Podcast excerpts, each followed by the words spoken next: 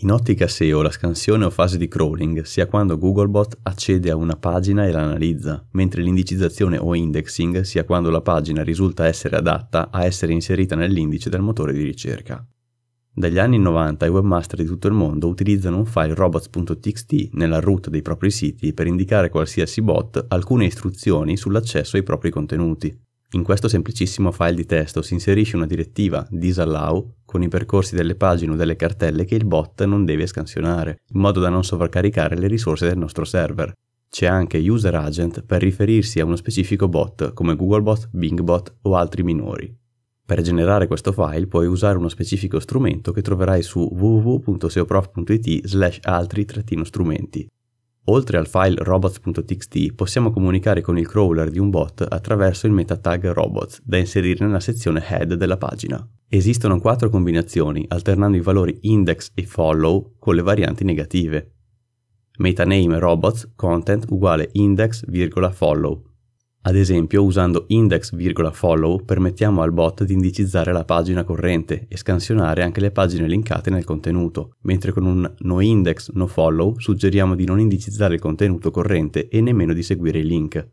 Giocando con il file robots.txt o il tag metarobots possiamo scegliere quali contenuti nascondere o far indicizzare al bot. Ora questa è la teoria, perché in pratica molti bot minori se ne fregano altamente delle nostre direttive e fanno una scansione selvaggia senza regole né pause, magari alterando lo user agent per non essere bloccati. Fortunatamente almeno i motori di ricerca principali seguono le nostre indicazioni, ma ho molte esperienze con bad players minori, che sono davvero fastidiosi e difficili da bloccare. Questo argomento non è un semplice tecnicismo, ma può avere risvolti in operazioni quotidiane.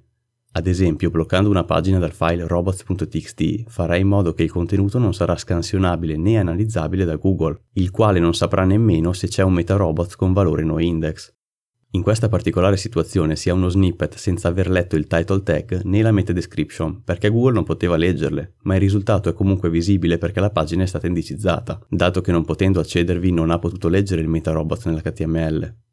Questi risultati hanno la classica descrizione, non è disponibile una descrizione per questo risultato a causa del file robots.txt del sito e sono frutto di una errata gestione.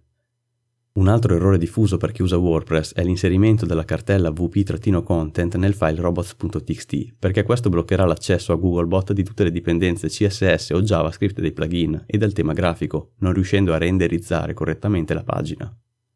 Altra mossa comune è l'inserimento di percorsi segreti o privati in questo file, ma in tal modo stiamo rivelando a un potenziale hacker dove colpire e non è per niente sicuro. Piuttosto utilizziamo un tag metarobots noindex e un sistema di autenticazione con password.